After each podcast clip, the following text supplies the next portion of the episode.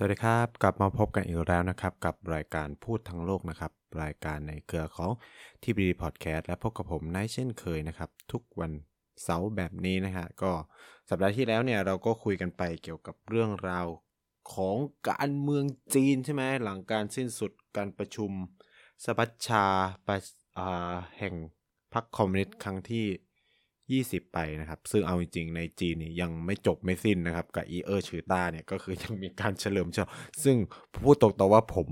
งงมาก งงมากว่าต้องเฉลิมฉลองอะไร คือต้องเข้าใจแบบนี้ก่อนว่า การประชุมสมัชชาแห่งชาติของพรรคคอมมิวนิสต์เนี่ยมันก็เหมือนเป็นแบบการประชุมรัฐสภาคือมันเป็นการประชุมของพรรคเขาอะเพื่อที่จะเลือกเนาะ ผู้นำทางการเมืองเป็นรุ่นรุ่นๆไป ซึ่งอันนี้ครั้งที่ยี่สิบนะมันจะจัดทุก ๆ 5 ปีประมาณ 5 ปีนะครับ แต่บางครั้งมันก็เอ่อตั้งแต่ยุคหลังเหมามาก็ทุก 5 ปีอ่าใช้คำนี้แล้วก่อนหน้านี้มันอาจจะมีการไม่ได้ตรงตามนั้นเป๊ะเป๊ะเป๊ะเป๊ะอะไรเงี้ยแต่ว่าก็จะจัดทุก 5 ปีเพื่อแบบเลือกผู้นำทางการเมืองขึ้นมานะครับ รุ่นต่างๆ ซึ่งก็เล่าไปแล้วว่าเออสุดท้ายเนี่ย ส่วนใหญ่ก็คือคนของสีจิ้นผิงก็ได้ขึ้นมานะครับ แล้วก็สีจิ้นผิงก็ยังคงเป็นเลขาธิการพรรคอยู่คือ มันเป็นการตัดสินเขาเรียกว่ามันเป็นการประชุมทางการเมืองมากกว่า มันจะต่างกับในประเด็นถ้าแบบถ้าเทียบกับไทยเนี่ยมันจะไม่ค่อยมีอะไรมันจะไม่มีมันเหมือนการประชุมพักอะเออใช่ครับเนี่ยเออถ้าในไทยก็แบบอาจจะเป็นการประชุมของพักประชาธิปัตย์ของพักเพื่อไทยเพื่อเลือกหัวหน้าพักเพื่ออะไร แต่เขาว่าของจีนมันสำคัญเพราะว่าพรรคคอมมิวนิสต์เขา คอนโทรประเทศจีนไงเขาเขาชนะเขาเรียกว่าอะไรอะมันคือ คนที่เป็นเลขาพรรคคอมมิวนิสต์ก็คือว่าที่ประธานก็คือประธานาธิบดีใช่ไหมคนที่เป็นเบอร์สองก็จะเป็นนายกอะไรเงี้ยก็คือมันเลยทำให้อันเนี้ยสำคัญ แต่ว่าแน่นอนว่าสัปดาห์นี้เราจะไปประเทศอื่นบ้างแหละ แล้วก็ผมคิดว่ามันมีความสำคัญต่อต่อโลกด้วย แล้วก็จริง ๆ ก็มีคุณผู้ฟังเนี่ย ถามเข้ามานะครับ จริง ๆ ก็คือดีเลย์ไปแล้วแหละก็คือเขาอยากฟังเอ่อคุณฟังอยากฟังตั้งแต่ประมาณอาทิตย์ก่อนหน้านี้แหละ เกี่ยวกับเรื่องของสาราชาณาจักรเนาะก็ถ้าคุณผู้ฟังกดคลิกเข้ามาเนี่ยก็จะเห็นตั้งแต่แบนเนอร์แล้วว่าวันนี้เราจะคุยกันเกี่ยวกับเรื่องของอังกฤษเนาะคือเอาจริงๆก็แบบพูดคือประเทศนี้ก็จะแบบจะควรจะเรียกว่าสหราชอาณาจักรเนาะเพราะว่ามันก็ประกอบไปด้วยหลาย รัฐด้วยกันไม่ว่าจะเป็นเวลสกอตแลนด์นะครับ แล้วก็ไอร์แลนด์นะก็มีอะไรแล้วก็เป็นบิเตก็คืออังกฤษใช่ไหมก็คือเนี่ยมันก็จะประกอบไปด้วยหลายอย่างเขาก็จะเรียกรวมๆว่าสหราชอาณาจักร แต่ภาษาง่ายๆก็คืออังกฤษแล้วกันเนาะในที่นี้ผมก็ขอเรียกว่า คือเขาส่วนใหญ่เขาเขาจะใช้ British นะครับก็คือสหราชอาณาจักรนะ แต่ว่าก็คือบางทีผมก็อาจจะติดปากไปเรียกอังกฤษบ้างอะไรเงี้ย ก็ หวังว่าจะให้อภัยกันนะครับ ว่าถ้าผมไม่สามารถเรียกสหราชาณาจักรไปได้ตลอดรอดฝั่งของการพูดในรอบนี้เนาะทำไมเรื่องนี้มีคนหลายคนอยากฟังก็ส่วนหนึ่งก็เพราะว่ามันมีการเปลี่ยนแปลงทางการเมืองของอังกฤษอีกแล้วเออสหราชาณาจักรอีกแล้ว นั่นก็คือการลงจากตำแหน่งของนายกรัฐมนตรี ในช่วงเวลาเพียงแค่ 6 สัปดาห์เท่านั้นนะ6สัปดาห์นี่ก็ประมาณเดือนครึ่งแค่นั้นเองนะครับ หลังจากที่นายกรัฐมนตรีริสทัสนะครับก็ขึ้นมาเป็นนายกในช่วงต้นเดือนกันยายน หลังจากที่นายกรัฐมนตรีบริจอนสันเนี่ยลาออกไปนะครับจากที่เราก็ทราบกันดีว่าเขามีประเด็นสแกนโดลนะก็คือแบบมีข่าวเช้ามากหลายเรื่อง โดยประเด็นส่วนใหญ่ก็จะเป็นเรื่องส่วนตัวนะครับไมันจะเป็นไม่ว่าจะเป็นจัดปาร์ตี้ในช่วงที่อังกฤษล็อกดาวน์อะไรเงี้ย เออ ก็คือจัดปาร์ตี้ทั้งที่ตัวเองอะเป็นคนออกคำสั่งในการแบบล็อกดาวน์หรืออะไรเงี้ย แต่ตัวเองก็จัดปาร์ตี้ที่บ้านอะไรก็มีข่าวฉาวอะไรพวกเนี้ยออกมาเรื่อยๆ ก็เลยส่งผลให้บอริสจอห์นสันลาออกก่อนบอริสจอห์นสันลาออกเสร็จปุ๊บ จริงๆ มันก็ทิ้งช่วงเวลายาวนานนะกว่า กว่าที่จะเลือกผู้นำคนใหม่ของพรรคอนุรักษ์นิยมได้หรือพรรค Conservative เนี่ย ก็คือต้องบอกว่าพรรค Conservative มีเสียงข้างมากในรัฐสภาของอังกฤษในเวลาของสหราชอาณาจักรในเวลานี้นะครับ ฉะนั้นเนี่ยเขาก็มีการแข่งขันแคมเปญ ซึ่งตัวเต็งตอนแรกเลยเนี่ยก็จะมี 2 คนก็คือริชี สุนักสุนักกับลิซ ทรัสส์นะครับเขาก็สู้กันไปสู้กันมาปรากฏว่าลิซ ทรัสส์ก็ชนะไปนะครับ พอชนะปุ๊บเขาก็ได้เป็นหัวหน้าพรรค Conservative ก่อนนะครับอ่าลิซ ทรัสส์ดก็เป็นหัวหน้าพรรค Conservative ซึ่งแน่นอนว่า การเป็นหัวหน้าพรรค Conservative ก็หมายถึงการเป็นนายกรัฐมนตรีในความหมายที่มันเข้าใจได้ในบริบทของอังกฤษเวลานั้นในสหราชอาณาจักรซึ่งอ่าลิซ ทรัสส์เนี่ยก็ได้ขึ้นมาเป็นนายกในช่วงต้นเดือนอ่าเพื่อจะเอ้ยไม่ใช่กันยายนอย่างที่เล่าไปใช่ไหมครับ ซึ่งแน่นอนครับก็เขามาพร้อมกับ ลิซ ทรัสส์เนี่ยมาพร้อมกับนโยบายเยอะแยะมากมายช่วงที่แคมเปญเช่นออตอนที่รณรงค์หาเสียงกับพรรค Conservative เองเนี่ยเขาก็รณรงค์ว่าจะมีการออกมาตรการเกี่ยวกับเรื่องการลดหย่อนภาษีเนาะมีการวางแผนที่จะขับเคลื่อนเศรษฐกิจของประเทศให้มันเติบโตขึ้น เพราะว่าต้องไม่ลืมว่าจริง ๆ ไม่ใช่แค่สหราชอาณจักร จริง ๆ ประเทศทั่วโลกเลยครับเผชิญกับปัญหาเศรษฐกิจชะลอตัว แล้วก็เผชิญกับปัญหาเงินเฟ้อจากสถานการณ์โควิดเอยจากสถานการณ์ของสงครามในยูเครนเอยอะไรเงี้ยมันก็ส่งผลให้เกิดเงินเฟ้อเกิดเศรษฐกิจชะลอตัวลงในหลายประเทศทั่วโลก ซึ่งก็รวมถึงสหราชอาณาจักรด้วยนะครับ เพราะว่ามันในช่วงโควิดเองมันก็มีความซบเซาเนาะหลายๆ สิ่งหลาย ๆ อย่างของตัวภาคส่วนเศรษฐกิจต่างๆ ที่แต่ก่อนนี้ไม่ขับเคลื่อน ได้นะครับ แต่ว่ามันก็หยุดชะงักไปเนี่ยอะไรเงี้ยหลายประเทศก็เลยต้องงัดมาตรการออกมานะครับ ซึ่งแน่นอนว่าริชาร์ดเองก็มาพร้อมกับแนวนโยบายของตัวเองเยอะมากนะครับ ซึ่งเขาใช้ภาษาอังกฤษเนาะเขาเรียกว่า trickle down economics นะครับ ก็คือแบบพยายามแบบเข้าไป support บรรดาคนอังกฤษ ต่างๆ ในในด้านหลาย ๆ ด้านหนึ่ง ในนั้นเนี่ยที่เป็นมาตรการใหญ่ก็คือลดหย่อนภาษีอะ tax cut เนี่ยก็คือมีการตัดลดหย่อนภาษีหลาย ๆ อย่าง แล้วก็มีการวางแผนที่จะให้เงินช่วยเหลือเนาะกับครัวเรือนต่างๆ ในสหราชอาณาจักรในเรื่องเกี่ยวกับค่าพลังงานที่มันถีบตัวเพิ่มสูงขึ้น โดยเฉพาะหลังสงครามรัสเซียยูเครนอันนี้พบว่ามีหลาย ๆ ประเทศทั่วโลกเผชิญกับสิ่งนี้เหมือนกันนะครับ ซึ่งไอ้มาตรการทางเศรษฐกิจเนี่ยแหละ มันถือเป็นเขาเรียกว่าอะไร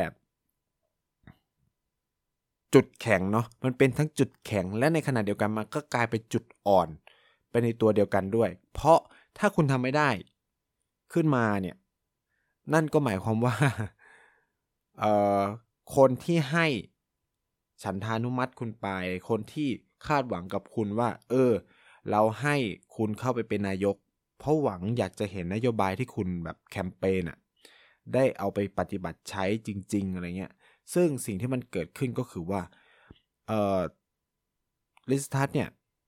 ก็คือได้ ตัวเขาเรียกว่าอะไร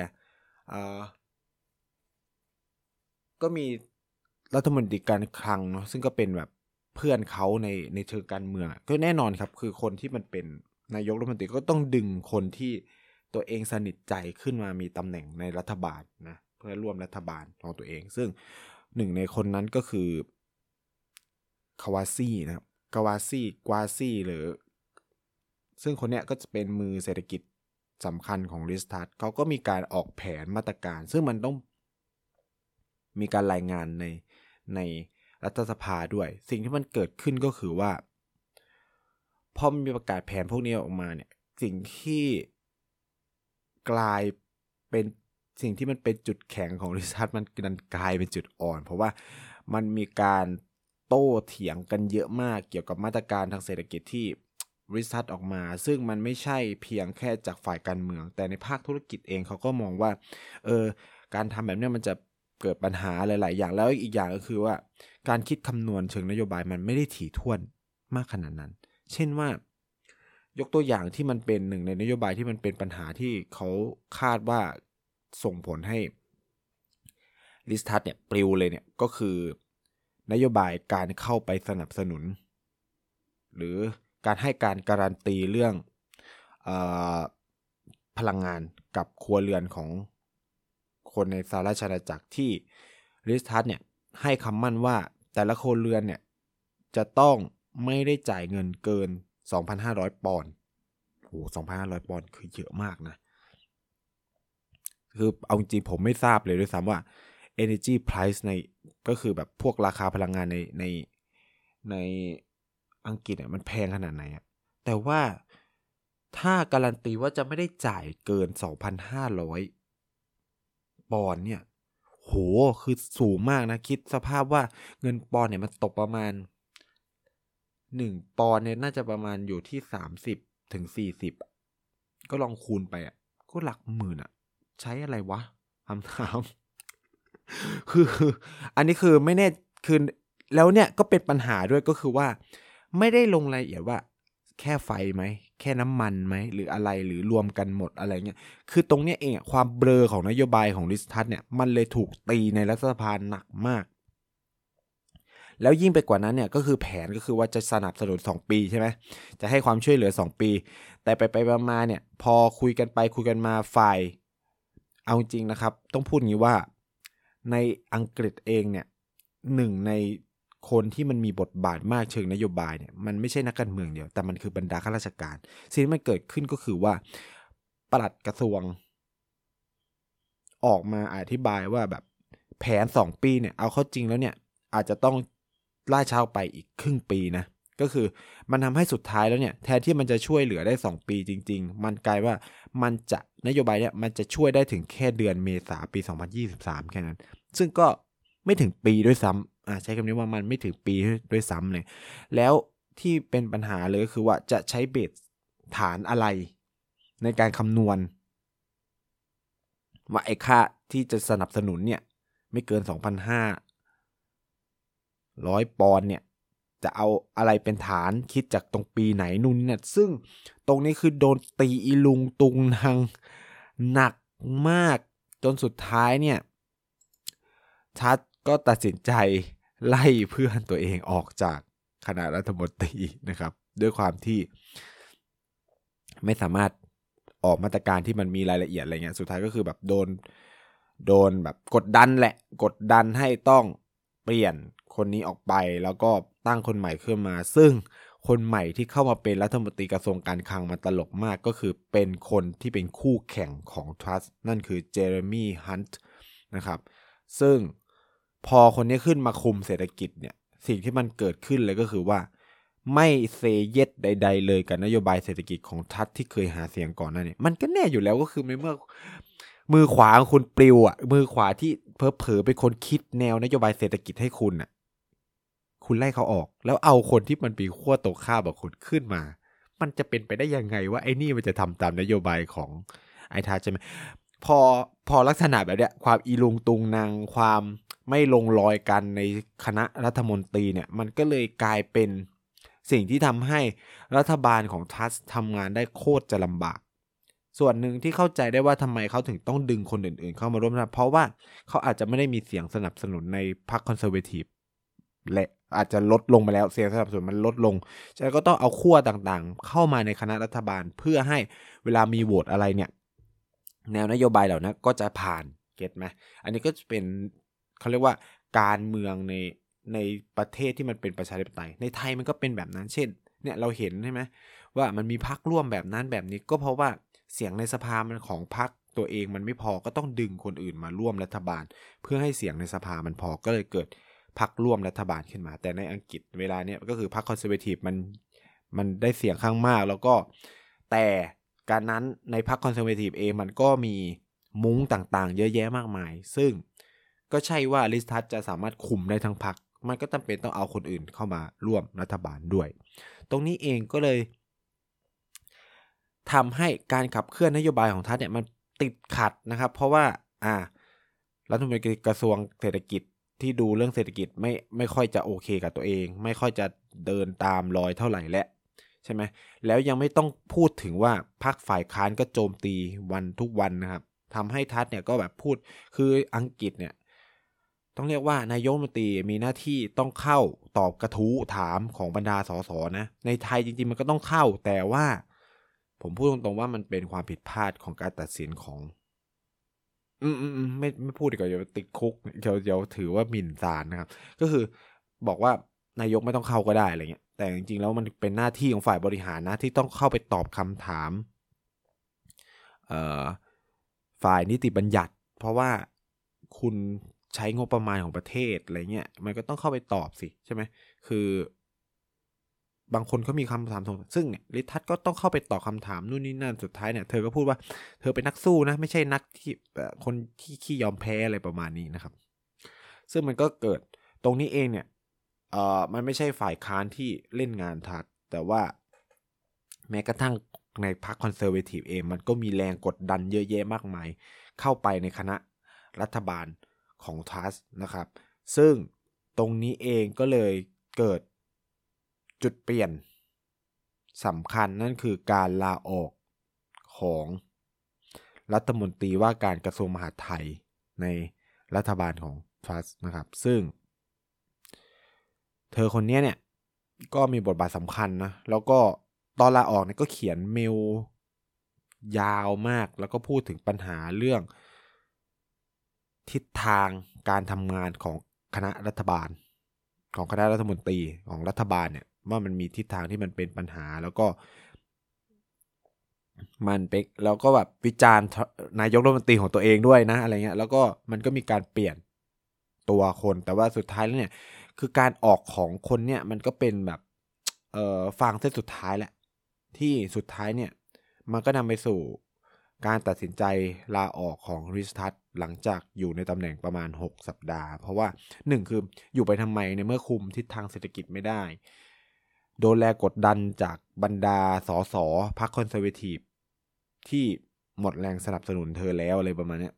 ตรงนี้เองมันก็ยากนะ เพราะว่าถ้าคุณไม่มีแรงสนับสนุนจากสสสิ่งที่มันเกิดขึ้นก็คือว่า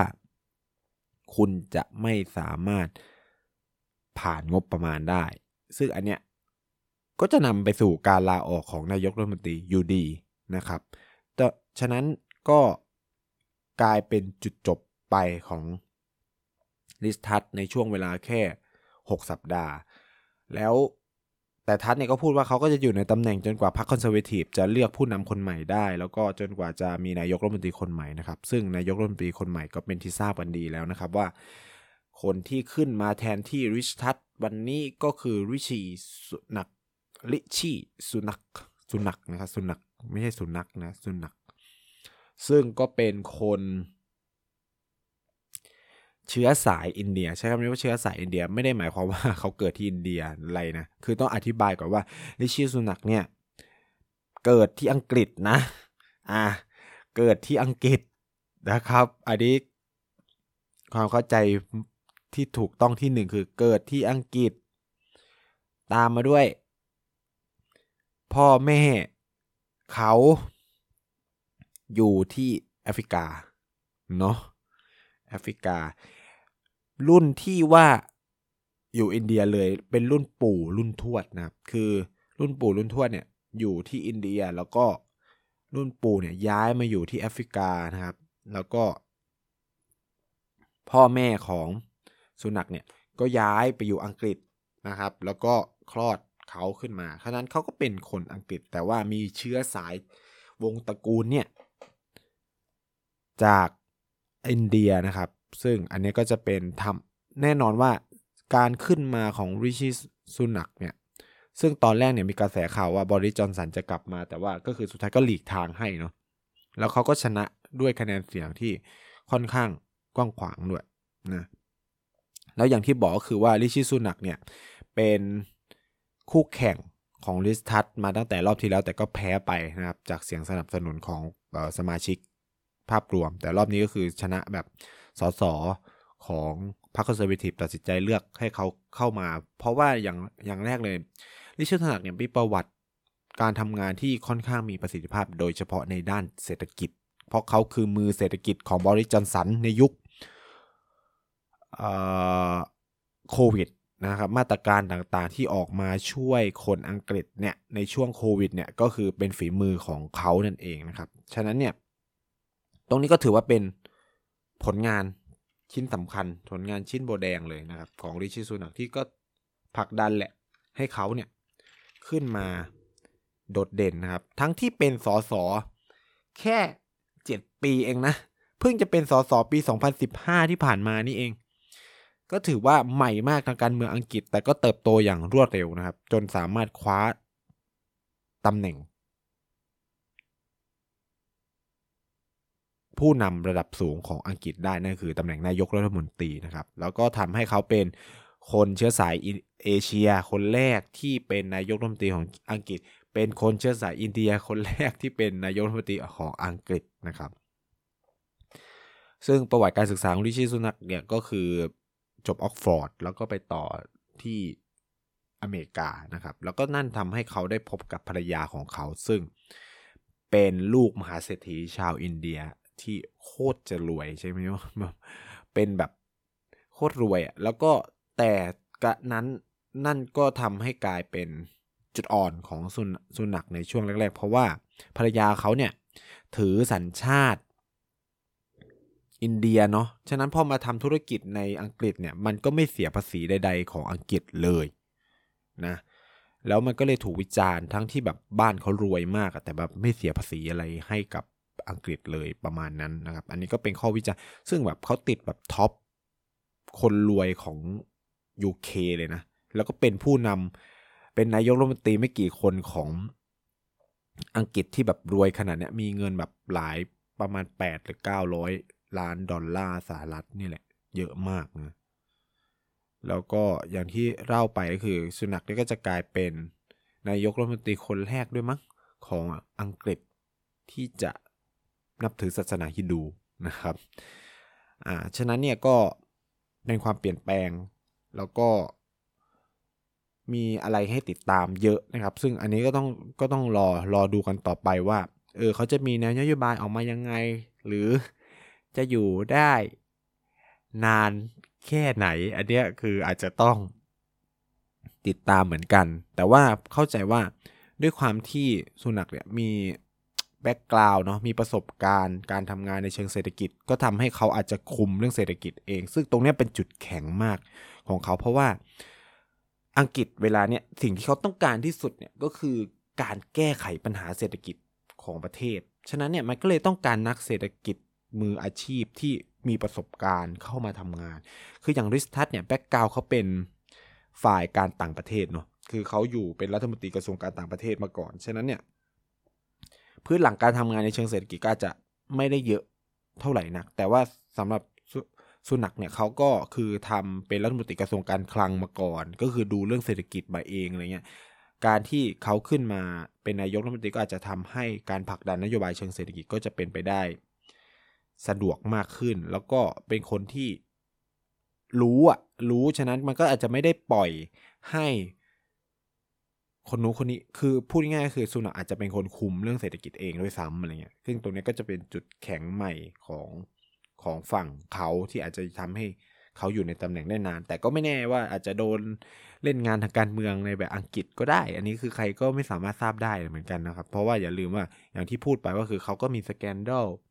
เกี่ยวกับเรื่องภรรยาคือตัวเขาเองเนี่ยไม่ได้มีปัญหานะ แต่ปัญหาคือตัวภรรยาที่แบบรวยแล้วก็ไม่ได้เสียภาษี เพราะว่า ทรัพย์สินส่วนใหญ่ไปอยู่ในอินเดียหรืออะไรแบบเนี้ยหรือใช้จ่ายจำนวนมากในในอังกฤษ แต่ก็คือด้วยความเป็นคนต่างชาติอ่า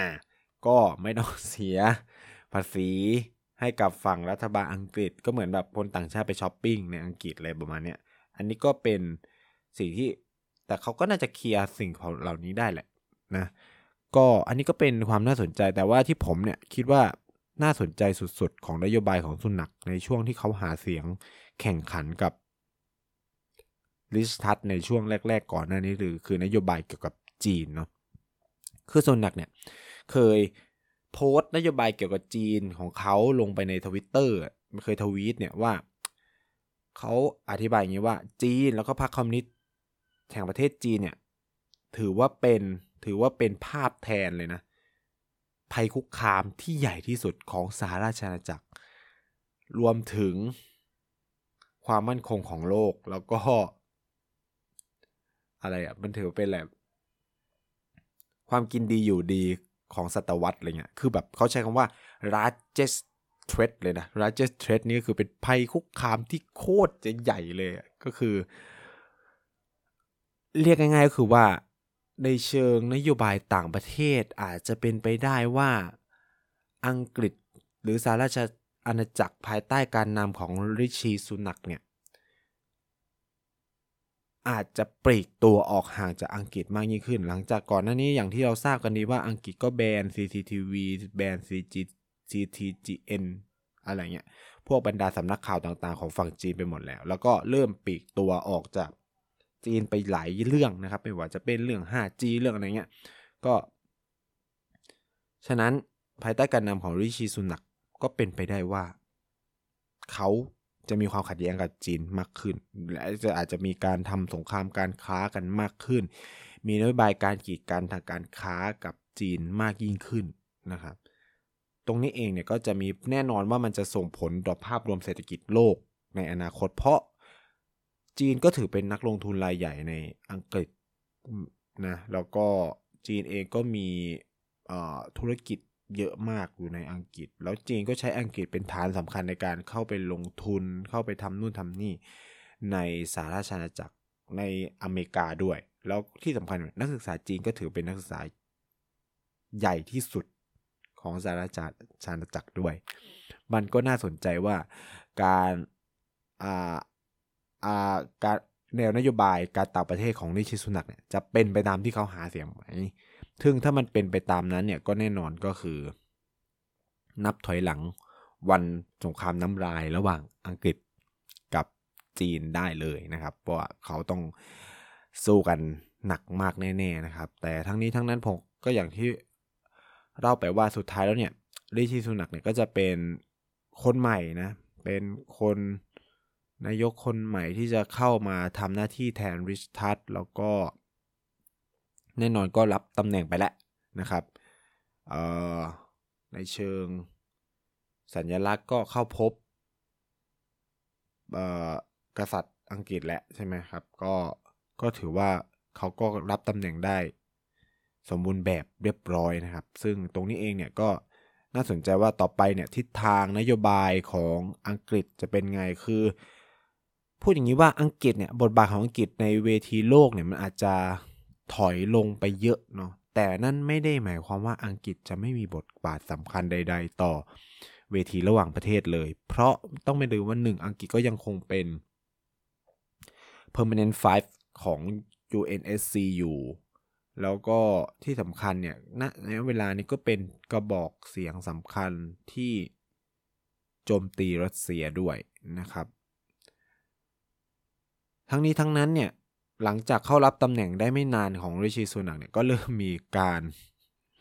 โจมตีเขาแหละหนึ่งในนั้นนั่นก็คือว่าในช่วงสัปดาห์หน้า ซึ่งเดี๋ยวผมก็คงจะเล่าเป็นซีรีส์ไปเลยนะครับ นั่นคือมันมีการประชุมโลกร้อนนะที่เรียกว่า COP27 เนี่ยจัดขึ้นที่อียิปต์ซึ่งริชิสุนักตัดสินใจจะไม่เข้าร่วม นะครับ ซึ่งมันก็ส่งผลให้บรรดาพวก กลุ่มเคลื่อนไหวด้านสิ่งแวดล้อมเนี่ยมองว่านี่มันเป็นการตัดสินใจหรือส่งสัญญาณที่เชิงลบต่อนโยบายทางด้านสิ่งแวดล้อม หรือนโยบายภูมิอากาศนะครับ ตรงนี้เองเนี่ยก็เป็นอะไรที่เขาก็ถูกโจมตีเนาะแต่ว่าทางตัวเลขานายกเนี่ยก็พูดว่าเหตุผลที่ไม่ได้เข้าร่วม เพราะว่ามันต้องเตรียม ริชิตุนักต้องอยู่เตรียมการสำหรับจัดทำงบประมาณในช่วงฤดูใบไม้ร่วงที่จะถึงนี้เนี่ย มันก็เลยเขาก็เลยไม่สามารถไปร่วมด้วยตัวเองก็เลยส่งคนอื่นไปแทนอะไรเงี้ยซึ่งอันนี้ก็คือเป็นการตัดสินใจของเขาว่าเอออย่างที่พูดไปก่อนหน้านี้ก็คือว่าลิชิสุนักมาด้วยเป้าหมายสำคัญคือแก้ไขเศรษฐกิจนะนะคือเรื่องไคลเมดเนี่ยก็อาจจะโอเคแหละมันสำคัญเนาะแต่ว่า นั่นไม่ได้ นั่นไม่ได้หมายความว่าเออจะต้องทุ่มกำลังสัพพะกำลังไปทั้งหมด เพราะว่าเข้าร่วมประชุม climate change เนี่ยก็ใช้เวลาพอสมควรนะ ซึ่งปีนี้ขอบ27เนี่ยเขาจะไปจัดที่อียิปต์มันก็ค่อนข้างไกลนะ แล้วก็ในการประชุมรอบนี้มันก็เหมือนเป็นการแบบ follow up บรรดาแผนต่างๆ ที่เคยให้กันไว้ในขอบ26ในที่กราสโกเนี่ย ก็ มันพีคเพราะว่าอะไร ตอบงี้ก่อนมันพีคเพราะว่า การประชุมโลกร้อนรอบที่แล้วเนี่ย มันจัดที่อังกฤษกาสโกเนี่ย ที่อังกฤษเป็นเจ้าภาพ แล้วรอบเนี้ยคือ เรียกว่าอะไรอะเอ่ออียิปต์เป็นเจ้าภาพต่อ มันก็ทำให้เออมันเป็นเหมือนสัญญลักษณ์อะว่าเฮ้ยคุณเป็นเจ้าภาพเก่าใช่ไหมเจ้าภาพเก่ามันก็ควรไปงานของเจ้าภาพใหม่ มันเป็นเรื่องการให้เกียรติกันอะไรเงี้ยด้วยส่วนหนึ่งอะไรเงี้ยซึ่งพอผู้นำของเจ้าภาพเก่าไม่ไปเนี่ยมันก็แปลกๆใช่ไหมเพราะว่า Glasgow Summit เนี่ยผู้นำของอียิปต์เขาก็ไปไปรับตำแหน่งต่อเพื่อจะจัดงานต่ออะไรเงี้ยซึ่งอันเนี้ยมันก็เลยทำให้เกิดความ คำวิจารณ์ต่อริชีสุนักพอสมควรว่าเออมันส่งสัญญาณเชิญลบต่อนโยบายเกี่ยวกับสิ่งแวดล้อมสองก็คือว่ามันกำลัง สร้างภาพที่ไม่ดีกับอังกฤษเท่าไหร่นักอะไรเงี้ยเออแต่ว่าเขาก็คือส่งตัวแทนไปผมเข้าใจว่าอย่างนั้นนะครับ ซึ่งอันเนี้ยก็จะต้องติดตามกันต่อไปว่า สุดท้ายเขาจะอยู่ได้นานแค่ไหน จะมีนโยบายอะไรที่มันจะส่งผลกระทบต่อโลกบ้างอะไรเงี้ยอันนี้เป็นสิ่งที่ต้องทำแต่แน่นอนนะครับว่านโยบายเศรษฐกิจของ อังกฤษจะยังเป็นที่จับตามองของคนอังกฤษอยู่ว่ามันจะเป็นยังไง แล้วก็จะเป็นปัจจัยสำคัญที่จะทำให้ใครจะอยู่ใครจะไปด้วยนะครับ โอเค สัปดาห์นี้เนี่ยรายการพูดทั้งโลกก็เล่ามาประมาณนี้แล้วกันนะครับ ไว้พบกันใหม่สัปดาห์หน้า สัปดาห์นี้ลาไปก่อนสวัสดีนะครับ